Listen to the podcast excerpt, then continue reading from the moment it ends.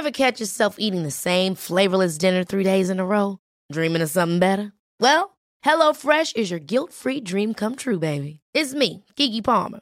Let's wake up those taste buds with hot, juicy pecan-crusted chicken or garlic butter shrimp scampi. Mm. Hello Fresh. Stop dreaming of all the delicious possibilities and dig in at HelloFresh.com. Let's get this dinner party started.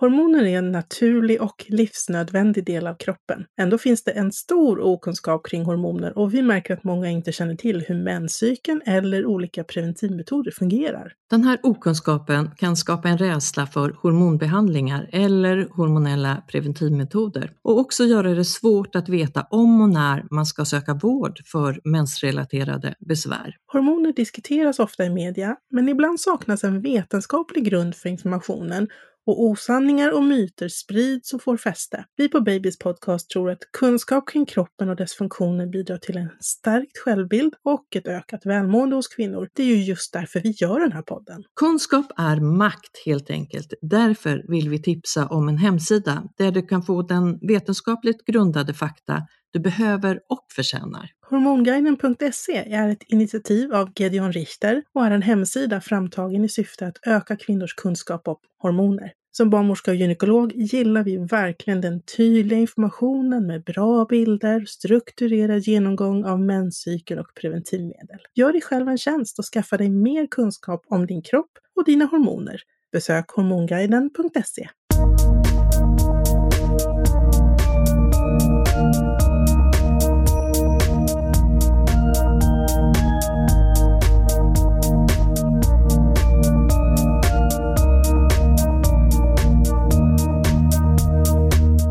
Idag är eh, ingen vanlig dag. Nej, idag är en ny dag, en ny tid och ett nytt avsnitt och inte minst en ny partner in crime.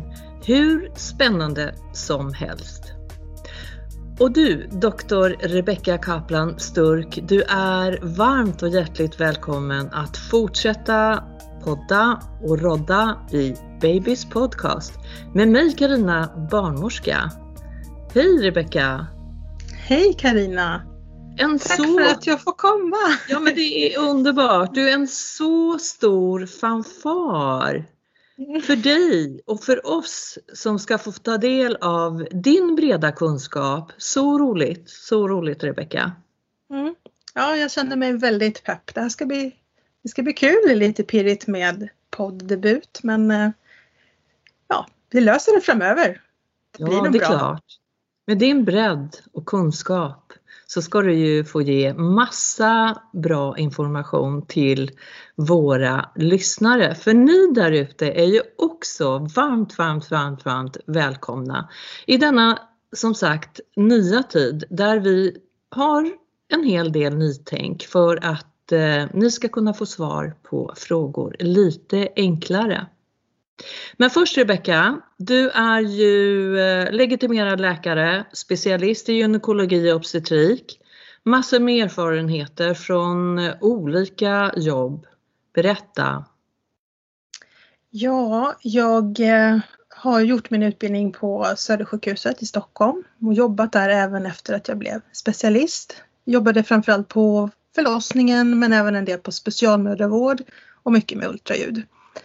Eh, sen sex år tillbaka så jobbar jag i öppenvård enbart och då jobbar jag både på gynmottagning, fertilitetsmottagning, ungdomsmottagning och väldigt mycket i mödravård. Så att jag har ett stort spann i åldrar när det gäller patienter från, från 12 till 96 år brukar jag säga. Wow! Och de Häftigt! allra, ja, de allra flesta kommer ju till mig. Alltså jag har ju lite specialintresserat mig på det här med vulvabesvär och hur man sköter om slemhinnor och hud. Så att de allra, allra flesta patienterna har just vulva-problem. I alla fall när det är på gynmottagningen. Men du, alla vet ju inte vad vulva är och det ska vi alldeles strax komma tillbaks till för jag tänkte att eh, jag vet ju att du kallas för vulvamuppen vilket också är ett underbart ord. Eh, så vi ska förklara lite mer vad det betyder. Men Alltså vi kommer ju fortsätta Rebecka att eh, prata kvinnohälsa i stort och som du beskriver så har du ju en bredd. Eh, det kommer handla om fertilitet, eller hur? Mm. Graviditet, Ja. förlossning, postpartum, alltså efter förlossning och ända till eh, klimakteriet. Och klimakteriet i och för sig, det kan man ju hamna i som ganska ung också. Så det behöver man ju inte vara som du sa att du har patienter upp till 96 heller. Så, så eh, där ser vi också variationer. Eh, Mm. Och vi utesluter inte dig som är partner eller medföljare för att det, det är också viktigt att eh, många av oss har ju faktiskt eh, en partner, en medföljare in i, i födandet, i förlossning och så vidare. Och eh, ni är viktiga. Därför så finns det eh, många avsnitt och där ni är inkluderade. Så totalt så är det massor av eh, roliga och viktiga eh, både teman och ämnen och eh, man kan väl säga att de tar väl aldrig slut för oss i det vi jobbar med. Och tar ämnena slut så räknar vi ju med att ni som lyssnar eh, har idéer och funderingar och frågor som inte jag och Karina har kommit på. Och då är det bara att ni hör av er. Skriv på Instagram. Jag vill höra om det här. Så då tar vi upp det. Då gör vi det. Men du, du är ju så van att föreläsa, du gör ju det eh, på olika utbildningar och så vidare. Mm. Eh, och då syns du ju lite mer än vad du gör här nu i eh, ljudform. Så att eh, det här tycker jag är jättekul att starta det här nya kapitlet för Babys podcast. Eh, som, som jag sa förut, det handlar om att ge er mer kunskap, fakta, tips och faktiska råd genom att vi också kommer att finnas eh, för fler frågelådor på Instagram, alltså med Q&As eh, där du kommer att svara på en hel del Rebecka, jag kommer Mm. att svara på vissa. Vi kommer att sända lives och chattar där ni kan ställa frå- frågorna ganska direkt till oss. Eh, och allt det här, det är väl för att du ska få tillgång till, som jag sa tidigare, korrekt information och proffshjälp.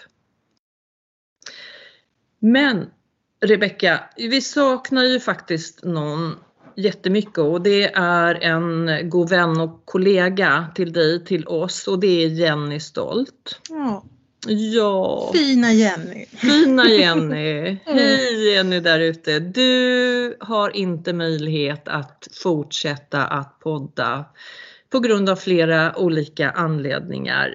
Och jag kommer att sakna dig jättemycket för du är otroligt proffsig och har också en enorm kunskap som förlossningsläkare. Men vi hoppas ju och vet att Jenny kommer att gästspela med oss Rebecka. Det kommer Mm. att bli härligt, eller hur? Det blir, det blir väldigt kul. Vilken reunion. Ja, verkligen, Mm. verkligen. Så Jenny, Jenny, Jenny, eh, välkommen tillbaks och eh, gästspela med oss. Men Rebecka, nu är det du och jag och Vulva, Vulvamuppen. Mm. Det, det är du det. Det är jag. Det namnet kommer sig av att jag jobbade ett tag på en gynmottagning i Stockholms innerstad. Och eh, det var väl inte så jättemånga av kollegorna som var superintresserade just av svampinfektioner, samlagssmärta, flytningar. Så, så det blev ganska naturligt att jag tog hand om de patienterna. Och då började kollegorna kalla mig för Vulvamuppen. Väldigt kärleksfullt och jag tycker det är fint. Jag gillar det namnet.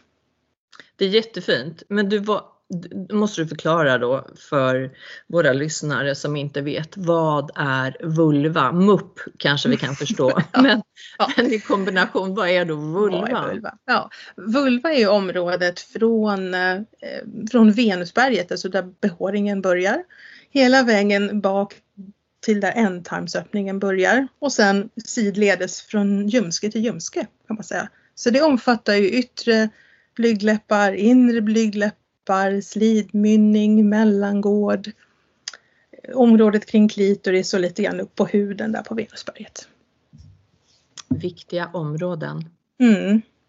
Och ibland kan jag tycka att många behandlar vulva lite grann som att det är någon liten sovstad, en förstad som man bara bläddrar igenom för att ta sig in till det viktiga som då skulle vara slidan eller livmodertappen.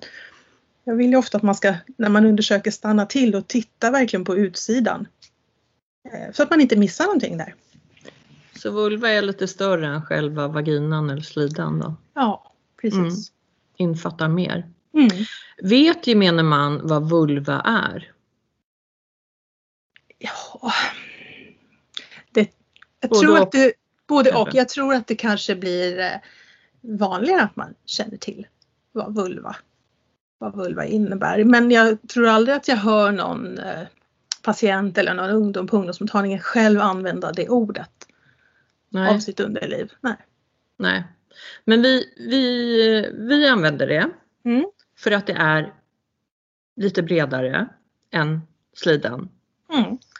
Eh, om vi då skulle prata om vulva, varför är det då så viktigt att ta hand om sitt underliv på rätt sätt?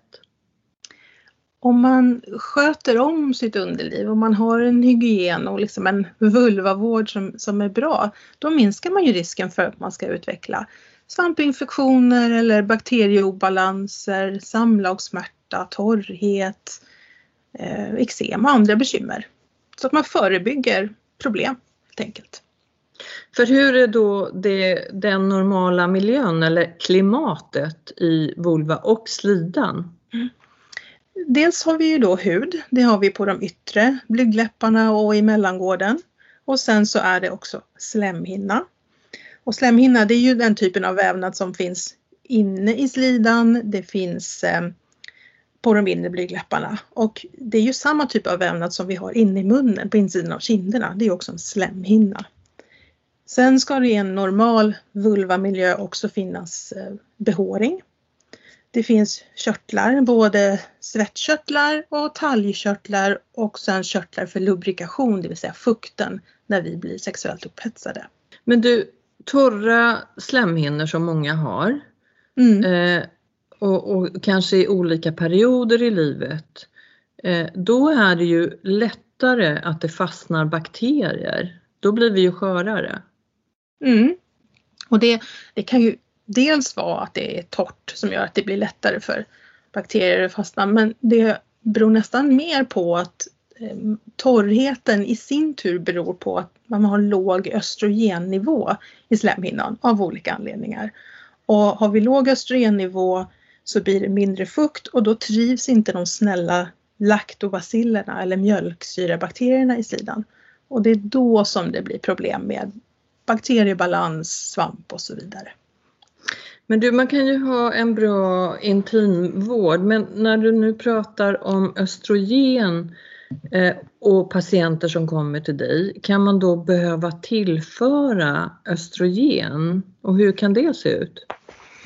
Det beror ju väldigt mycket på i vilken ålder kvinnan är för att det här med östrogenbrist, man tänker ofta att det är kvinnor som är i klimakteriet Eh, och att man då får torra slemhinnor på grund av det.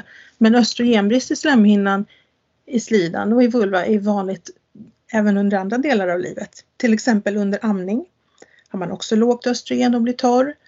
Eller om eh, ja, yngre kvinnor som använder olika typer av preventivmedel. En del preventivmedel kan faktiskt göra att den egna östrogenproduktionen blir väldigt låg och att man då blir torr utav det. Så beroende på när i livet man drabbas av det här så är det olika lösningar. Lokalt östrogen att föra in i slidan eller byta preventivmedel till någonting som inte gör dig lika låg i östrogenet. Mm. Men, men kan det vara så att de största bovarna eh, egentligen är, handlar om intimvård, att vi gör fel, använder fel? Mm, jag tror Produkter det. eller ja. ja. Eller behåring sa du förut också. Var... Ja, det som har varit liksom, guldmedaljören ibland bovarna har ju tidigare varit att mycket att man använder tvål i underlivet. Tvål eller schampo eller duschkräm. Kanske att det börjar minska lite. Jag tror att, eller jag tycker mig uppfatta ändå att de flesta vet om att man inte ska ha tvål i underlivet så det är väl på väg bort. Men bekymret med eh, att man tar bort behåringen och bekymret med att man har alldeles för tajta, täta kläder.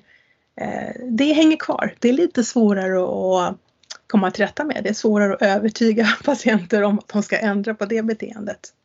Men du, tillbaks till tvålen då. Tvål är big no. Mm. Säger du, eller hur? Big no no. Ja. Big no no och det är ju ändå det som kanske de flesta använder.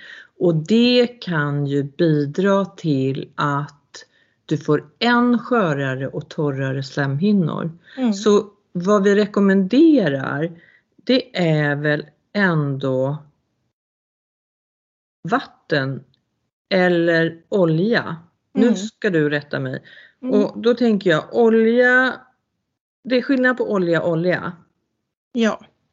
Om man börjar med det här med vatten så kan jag bara säga att Jag rekommenderar ju oftast vegetabiliska oljor som, som är rika på fettsyror, eller hur? Ja.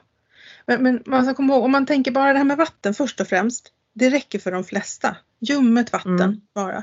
Men för de som har problem med torrhet till exempel eller upprepade svampinfektioner. Där kan olja vara ett bra alternativ att tvätta med. Och vegetabilisk olja. Eh, inga parfymer i oljan. Det är ju det som är det viktigaste. Nej men för många har ju sån här mineralolja och det är ju också big no-no, eller hur? Ja, Mineralolja har en liten tendens att den smörjer för stunden men att den på sikt kan torka ut eh, slemhinnan lite grann. Eh, så att man liksom behöver smörja mer och mer och mer.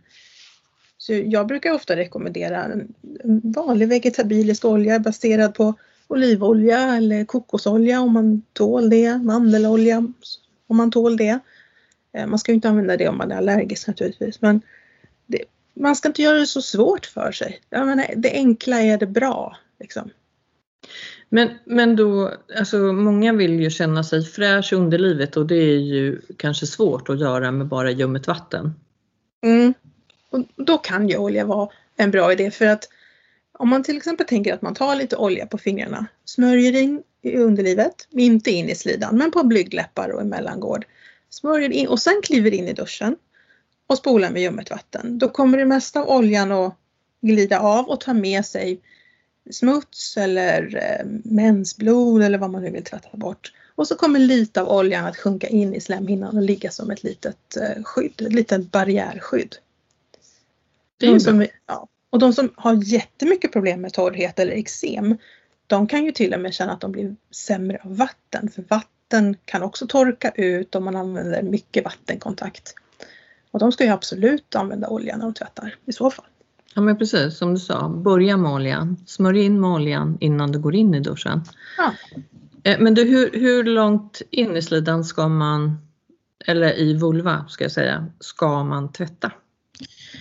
Eh, om man vill tvätta med olja och inte bara skölja med vatten, men då kan man smörja den här oljan på inre blygdläppar och eh, i precis öppningen i slidan. Men man ska inte in och tvätta i slidan med olja.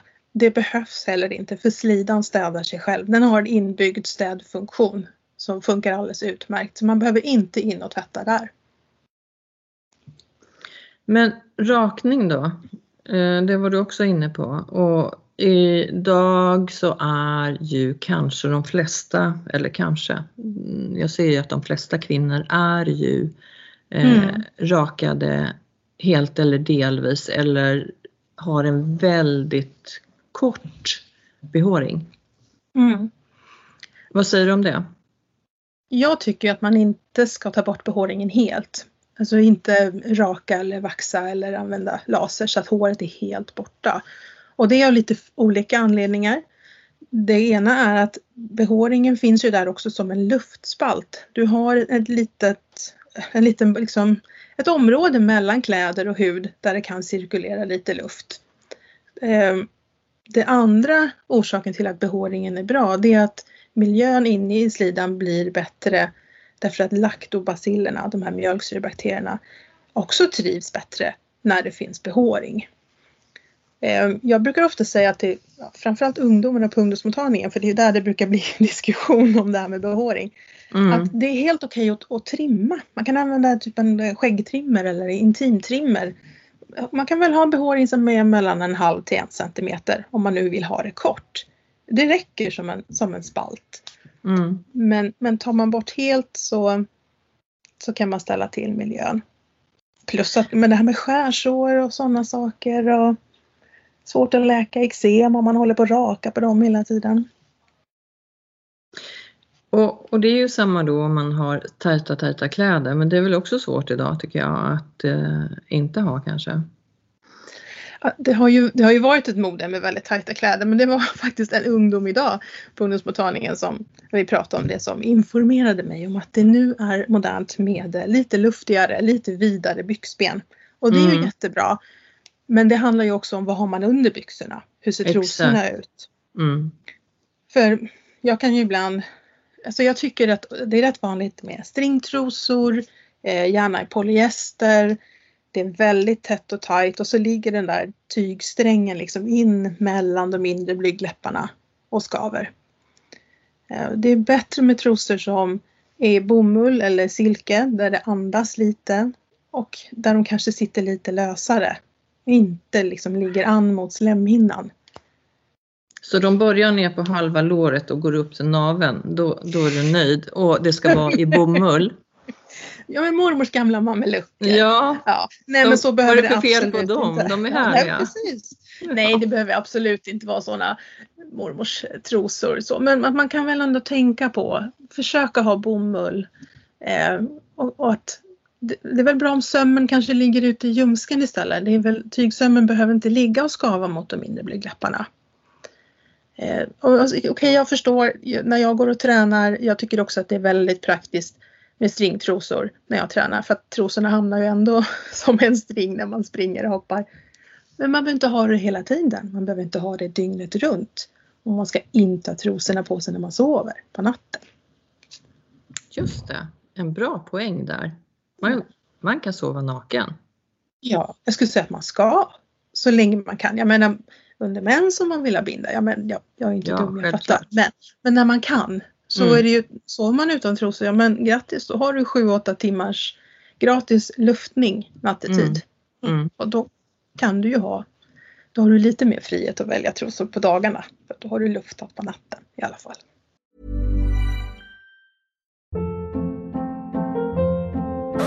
Hold up. What was that? Boring. No flavor. That was as bad as those leftovers you ate all week. Kiki Palmer here, and it's time to say hello to something fresh and guilt-free. Hello Fresh. Jazz up dinner with pecan-crusted chicken or garlic butter shrimp scampi. Now that's music to my mouth. Hello Fresh. Let's get this dinner party started. Discover all the delicious possibilities at hellofresh.com. There's never been a faster or easier way to start your weight loss journey than with PlushCare.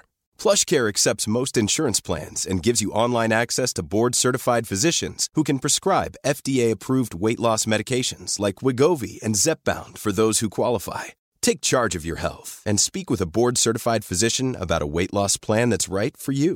Get started today at plushcare.com slash weight loss. That's plushcare.com slash weight loss. plushcare.com slash weight loss. Men du, vad, vad är de vanligaste vulvabesvären som då tjejer, kvinnor söker dig för?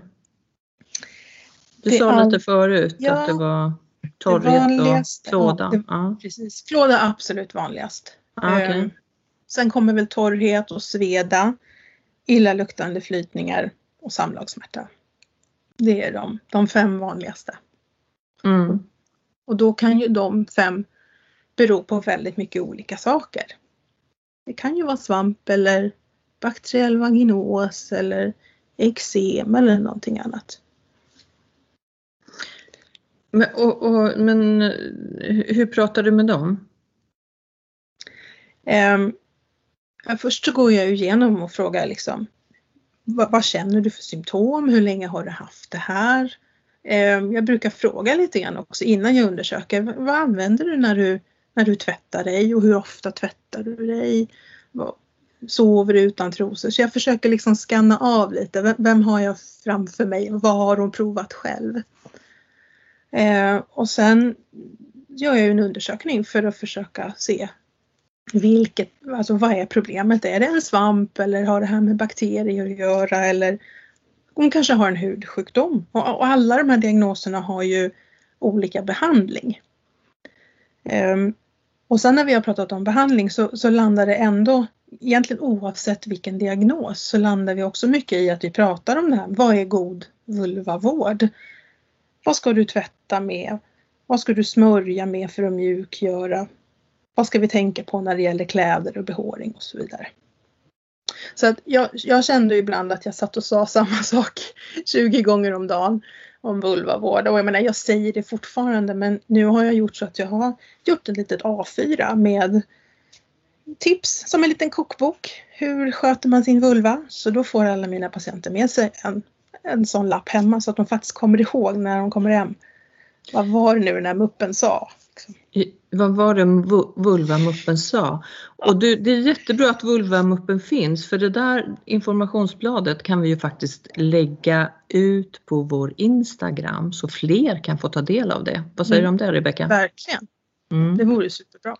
Ja, och du kanske skulle kunna skriva ihop något lite kort också för den som inte kommer ihåg allt som vi säger här i eh, dagens podd utan eh, då kan man få lite mer information på Instagram. Mm. Eh, så du säger till dem undvik tvål, undvik rakning, vaxing, parfym, big no-no igen. Mm. En annan sak som vi brukar prata om, det är ganska vanligt att, att kvinnor använder eh, babyservetter. Eh, Jaha, de här man torkar eh, bebisarna i rumpan med? Precis. För att mm. man tänker att um, om någonting börjar på ordet baby så måste det ju vara snällt mm. och milt. Ja. Och så är det inte riktigt. För att babyrumpor de är väldigt tåliga. De är ju liksom gjorda för att de ska tåla eh, kiss och bajs och liksom nötning. Så. Och, och så är inte ett kvinnligt underliv konstruerat. Så, så babyservetter är alldeles för, för starkt att, eh, och, att tvätta och med. Och babyservetter rekommenderar vi inte heller alla gånger till nyfödda Nej. eller barn faktiskt.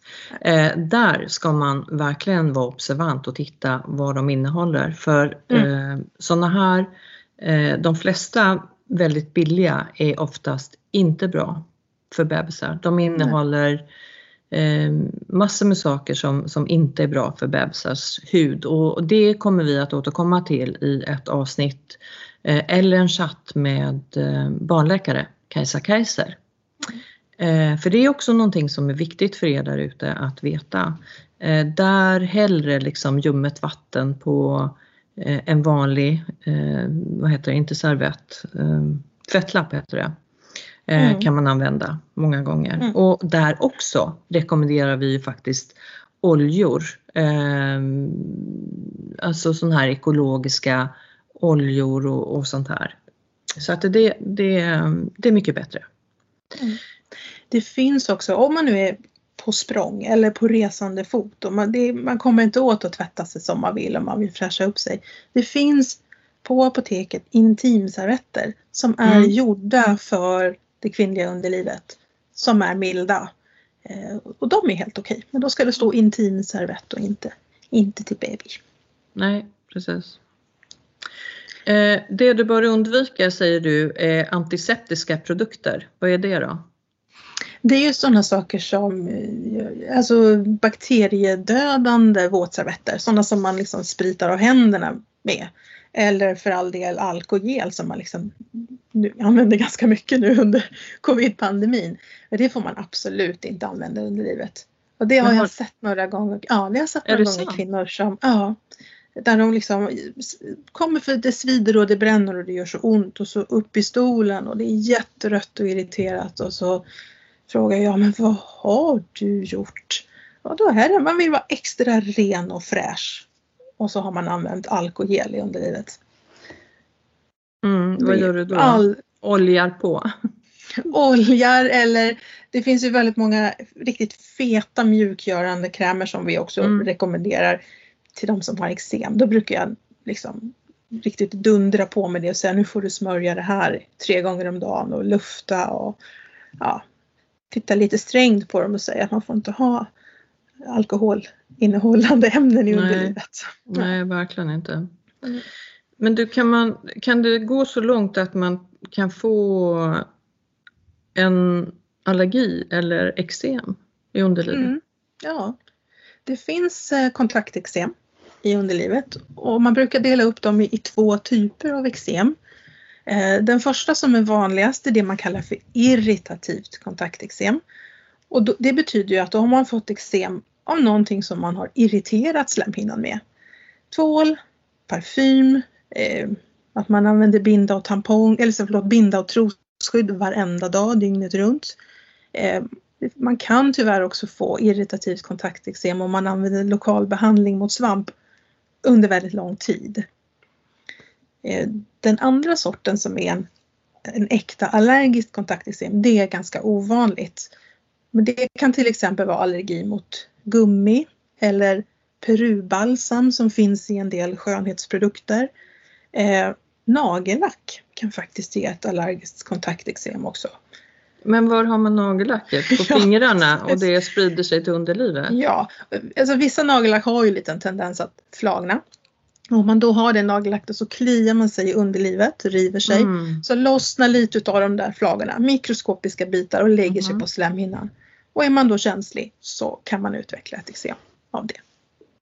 Men kan man bli, man kan bli frisk från dem? Man behöver inte ha en kvarstående allergi eller kontakteksem för resten av sitt liv? Absolut kan man bli frisk. Först och främst tar man ju bort det som har orsakat eksemet, att man inte längre använder den här irriterande produkten. Och sen behandlande med mjukgörande krämer och eh, kortison i underlivet tills det här läker ut. Och det är sånt man får behandling av dig? Ja, eller någon Mm. annan gynekolog. Vi skriver det på recept. Säga. Ja. Mm. Ja. Tar du tillbaks dem för att kolla att man verkligen har blivit frisk eller återställd efter Ja. behandling?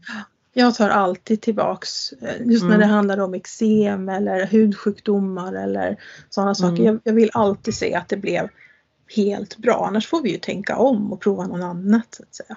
Mm. Mm. Du, hur lång tid kan den, en sån behandling ta? Är det dagar eller veckor eller månader? Eh, jag skulle säga veckor till månader. Mm. Så man får Eh. ha lite tålamod? Ja. Och jag gör ju ofta så att om jag förstår att det här kommer att ta väldigt lång tid, det kan man ibland nästan räkna ut när man ser hur illa det ser ut. Eh, då gör jag ofta så att jag tar flera återbesök, för, lite för att Eh, peppa under tiden. Okej, du har inte blivit helt bra, men jag ser att det är mindre svullet, mindre rött. Du smörjer bra, kämpar på. Så. Man, man kan det kan kännas lite hopplöst om man säger så här, ja men välkommen tillbaka om ett halvår. Utan jag försöker ta tillbaka så att jag kan peppa och påminna om, om att smörja och så. Men du, under den här tiden av behandling då, är det, eh, avråder du från att ha sex och samlag, omslutande sex? Sällan när det handlar om eksem faktiskt. Eh, däremot någon som har eh, mycket besvär med riktigt ilsken svampinfektion. Där kan jag säga att, att det är nog bra med, med en paus tills dess att det har fått läka. Det går ju mycket fortare. Alltså en svampinfektion kan man oftast få och läka ut rätt fort och bli rätt bra. Så där kanske det handlar om en vecka eller två som man behöver vara försiktig med, med omslutande samlag. Eksemen sitter oftare mer eh, liksom ute i hud, alltså på de yttre blygdläpparna. Och där brukar det ändå funka ganska bra att ha samlag. Mm. Men jag säger ju också att är det så att det gör ont vid samlag, känns obehagligt, avbryt och hitta på något annat mysigt. Eh, och för, försök igen om en vecka eller två när du har fått behandla lite mer. Mm. Men du, laktobaciller i Mm. slidan är viktigt. Mm, det är mina bästa kompisar. Det är dina kompisar. Ja, jag Du är tjatar så mycket om dem. Du är inte bara en vulvamupp, du är en laktobacillmupp också. Ja, ja, Ja. precis. Mm, härligt. Men du, hur, hur, eh, för att det, det är ju, när vi har för lite laktobaciller då som, som vi ställer till det. Mm. Eh, hur kan vi få dit dem då? Om vi skulle liksom förebygga, kan vi få dit dem på något sätt? Mm. Hur kan vi få miljön att eh, bli bättre? Kan man äta något eller behandla på något sätt? Mm. Alltså, laktobaciller finns ju normalt i våran tarmflora. Vi får i oss det via kosten.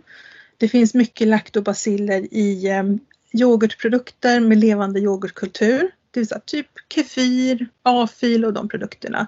Så inte i pasteuriserad yoghurt. Eh, det finns laktobaciller även i syrade grönsaker till exempel och i, även i fiberrik, fiberrik kost. Ehm, Sen ska de här laktobacillerna vandra genom hela vårt tarmsystem. Eh, det är ganska långt, det är ganska trickigt. De ska försöka överleva på vägen. Eh, och där under den vägen så, så kommer de här laktobacillerna att förändras i, sitt, i sin genetiska uppsättning och förändras så att de tål den sura miljön i slidan. Och när de är klara med den här högskoleutbildningen i tarmen som jag brukar skämta om. Mm. Eh, då kommer de ut i ändtarmsöppningen och ska vandra in i slidan. Och det gör de nattetid och då är de helt beroende av att det finns lite behåring att klättra på.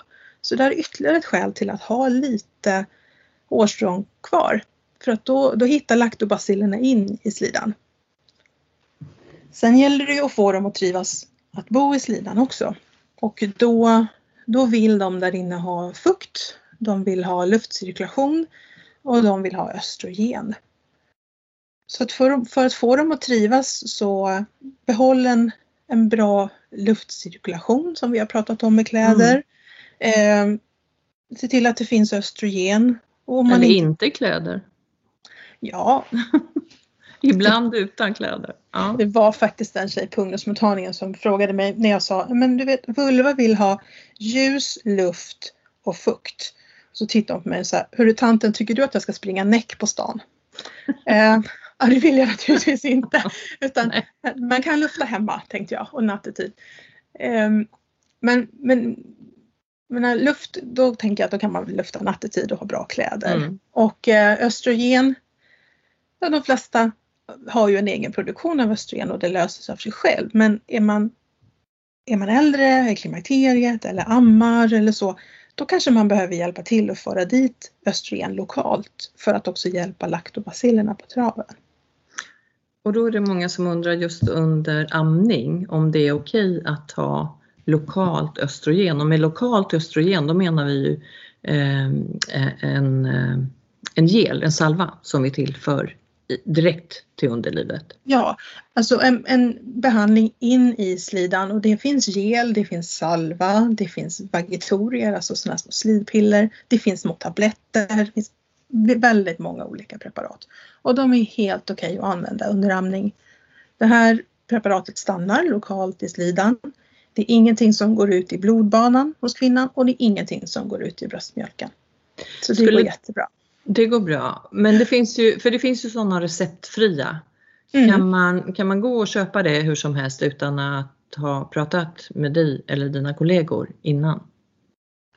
Om man har torra sköra slemhinnor, är det ofarligt att eh, ja. behandla sig själv? Ja, det är mm. det. Alltså, det. Om det är om man har torra sköra slemhinnor och man liksom tillhör de här grupperna ammande kvinnor eller kvinnor i klimakteriet när det är så uppenbart att här kan det vara en östrogenbrist då är det helt okej att, att gå och köpa eh, själv på apoteket. Eh, om det däremot är att man har någonting annat också, att det är torrt men också en klåda eller att det är rött eller svullet eller att det är sprickor, då är det nog bra att man faktiskt eh, söker gynekolog eller barnmorska för att titta, är det något annat? För jag menar torrt kan ju vara av olika anledningar. Mm, man kan mm. börja där. Man, man kan, börja där. Ja. Du, jag kom på en annan sak med laktobaciller, tillbaks till det. Mm. Eh, eh, du pratade om födan där. Eh, veganer, eh, men då sa du grönsaker mm. också. Precis. Så att det är inte bara, för då, då äter man kanske inte de här eh, yoghurt och, och fil och mjölkprodukter och så vidare. Nej, men... men, men då tillför man det via Vissa syr, grönsaker? Precis, syrade grönsaker, mm. eh, fiberrika grönsaker och så vidare. Mm. Det finns ju också laktobaciller att liksom köpa som kosttillskott i kapslar. Ja. Eh, de, de, de, fungerar de, inte, de, fun, de fungerar men kanske inte lika bra som att tillföra dem i kosten. Eh, det är väldigt viktigt att när man om man ska tillföra laktobaciller och de ska kunna vandra hela vägen genom tarmen och in i slidan, då måste de ju vara levande från början. Och många av de här laktobacillpreparaten, eh, de laktobacillerna klarar inte hela resan genom vårt tarmsystem. Däremot eh, de som vi får i oss via kosten är lite mer motståndskraftiga mot miljön i tarmen. Så att kost hellre än kosttillskott i det här fallet. Sen kan man ju, man kan ju föra in laktobaciller i slidan också på plats. Mm. Mm. Men de, de laktobacillerna de är ju inte genetiskt förändrade för att liksom tåla slidans miljö. De har ju inte gått högskoleutbildningen i tarmen. Så Nej. de brukar bara överleva, de bara överlever kanske fem eller sju dagar i slidan. Sen behöver man upprepa behandlingen. Så man kanske behöver ta en sån här kapsel med laktobaciller i slidan en gång i veckan. Är det samma kapsel som du annars tar via munnen? Nej, det finns speciella Nej. kapslar eller geler som är till för att mm. användas vaginalt. Mm. Mm. Det pågår läkemedelsförsök och studier för att eh, man ska kunna göra vagitorier, alltså slidpiller, med laktobaciller som är genetiskt programmerade för att tåla slidan. Men i nuläget skulle en sån kapsel kosta 1200 kronor så det är inte riktigt äh, läge att försöka lansera det. Äh, men i framtiden så kanske det finns. Ja, det hoppas vi. Mm. Har, är det något annat som du skulle vilja säga som den vulva-mupp du är om just det här? Om när vi pratar vulvavård och intim hälsa? Ja, jag har ett tips till och det är kanske till en väldigt specifik grupp men ack så viktig. Eh, det är väldigt många som eh, använder simning som träningsmetod eller liksom tävlar i simning eller ja, och man, att man är mycket i vatten. Och då kan ju vatten i sig men framförallt poolvatten och klorvatten vara ännu mer uttorkande för slemhinnan.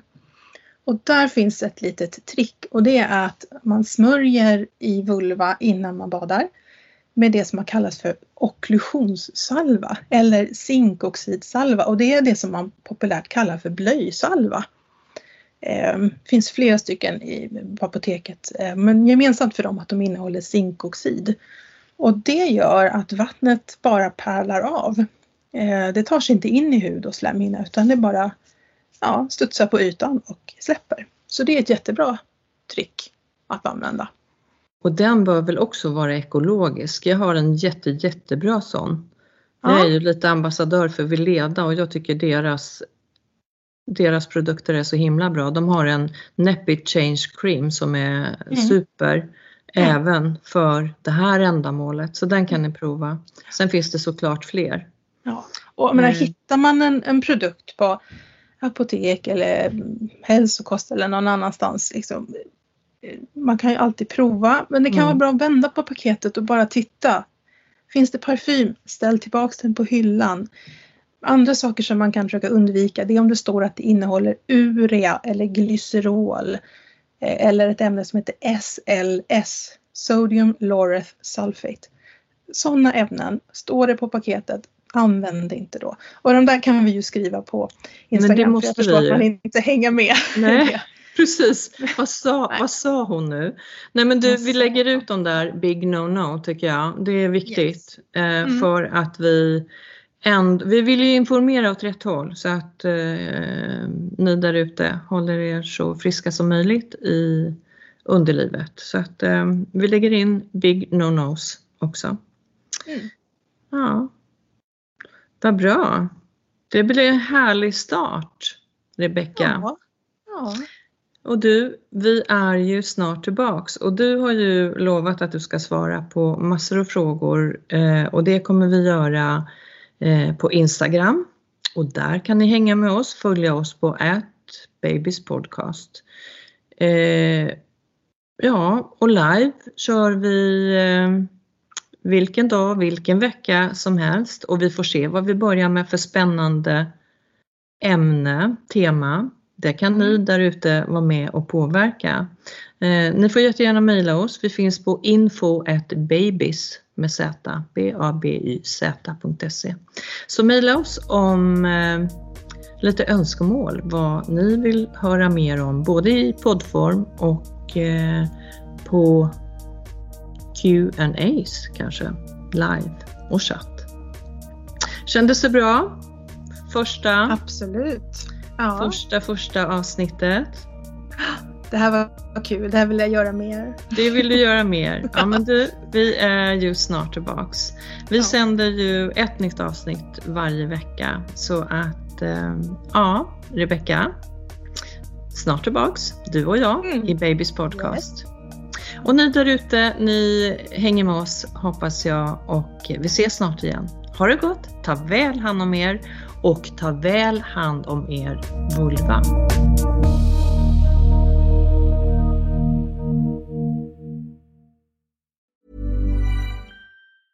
Have catch yourself eating the same flavorless dinner three days in a row?